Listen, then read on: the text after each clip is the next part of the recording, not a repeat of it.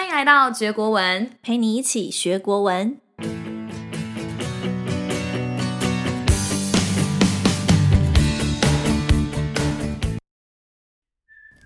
早安晚安，各位老师、各位朋友、各位同学们，大家好，我是思玉老师。快要过年了，你的牛年吉祥话想好了吗？一定要赶快准备一下吉祥话，因为过年最重要的就是拿红包，长辈最喜欢听好听的吉祥话了。来，思玉老师现在马上来帮你想几个，呃，牛年你可以讲哪些吉祥话呢？譬如说 Happy New Year。呃，那个，呃，十二岁以上的不要轻易的尝试这个，一点都不可爱。这个是给年纪小一点的小朋友。然后扭转乾坤啊，或者是呃，你可以试试看，就是对你的阿公或阿嬷，就是深情款款的看着他，然后说“某”。等一下，我觉得我自己太荒唐了，就是我觉得各种都可以试试看，因为。你知道你你讲什么牛年行大运，真的是太没有创意了。这过年拿红包，我们就是要展现我们的不一样，还要展现出我们在学校是有学一些东西的。好，所以嗯，发挥你的想象力啊。我们刚刚老师教的那三个，好，Happy New Year，呃，扭转乾坤，还有萌这三个，拿去跟长辈呃讲吉祥话的时候可以用到。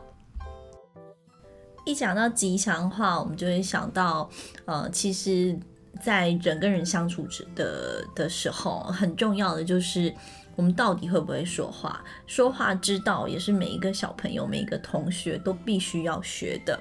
譬如说，老师在教书的过程中，我还记得去年的今天，我我看 FB 的动态回顾，发现好像是。我刚开工还是怎么了？反正就是很久没有回补习班上课，休了一个礼拜。那学生就看到我就很开心说：“思雨老师，好久不见呢，这么久不见，你变好漂亮哦。”那我就想说：“哇，这小孩好会讲话，心里很开心。”没想到他下一句说：“我想这阵子你应该是去整形了吧？” 我当时真的很想从这小孩头上拔下去。真是，原来过了一个年，他完全没有长进。这个时候，我就会跟小朋友讲，其实有时候你心里面想的所有事情，不一定都要讲出来。可能你年纪不够大，所以还不懂。以后长大了要知道，不要心里想什么，嘴巴全部都说出来。那很多小朋友都说：“哎呀，是说你漂亮，不就是在说谎吗？不就是阿谀奉承吗？”对，怎么样？我就是喜欢大家说谎，怎么了吗？那今天要讲的刚好就跟阿谀奉承有关。你知道阿谀奉承的另外一个说法叫做戴高帽。那你知道它的典故吗？今天老师就要来讲戴高帽的典故给你听哦。呃，这个故事啊，是以前呢、有一个人他在。首都，他在京都当京都嘞，京城啊，京都在日本，我是怎么了？他在京城当官，那他要到别的地方去当官的时候呢，他就特别去找了他的老师，告诉他的老师说啊，老师我要走喽，哦，那。呃，要要要想我哈，再见哦，谢谢你对我的教导。那这个时候呢，老师就提醒他，他就说了，在在这里啊，跟在外面不一样，在外面呢，你要为人要非常的谨慎啊，千万不要像平常一样讲话随随便便就得罪得罪人了。那这个学生呢，就跟老师说啊，老师你放心，我已经戴了一百顶高帽了，我逢人就。给他戴个高帽，好说一些好话，让他开心就好了。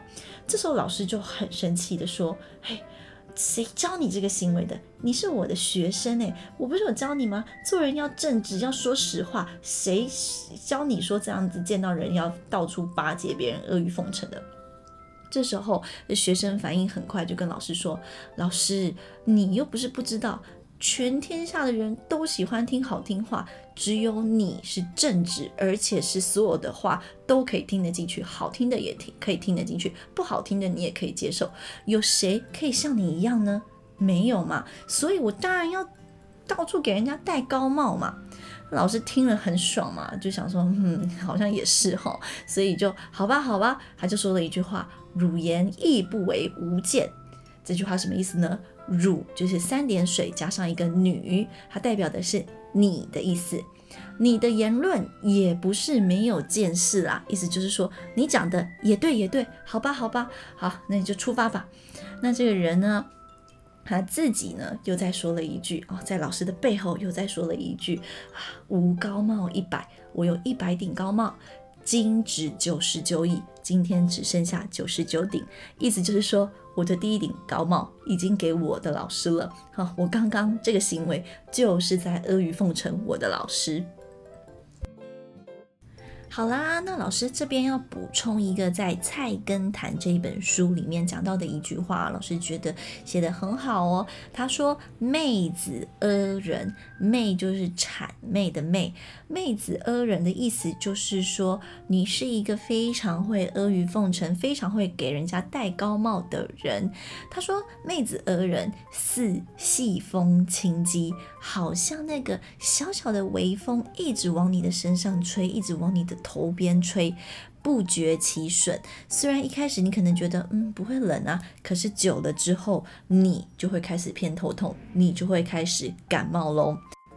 大家不要担心，这一句话老师会写在这一次的懒人包里面。那年纪比较大的大朋友们，你们可以特别再去看一下懒人包，然后把这句话记起来。不管是考试有可能会遇到，或者是你可以用在自己的作文中，也是不错的选择哦。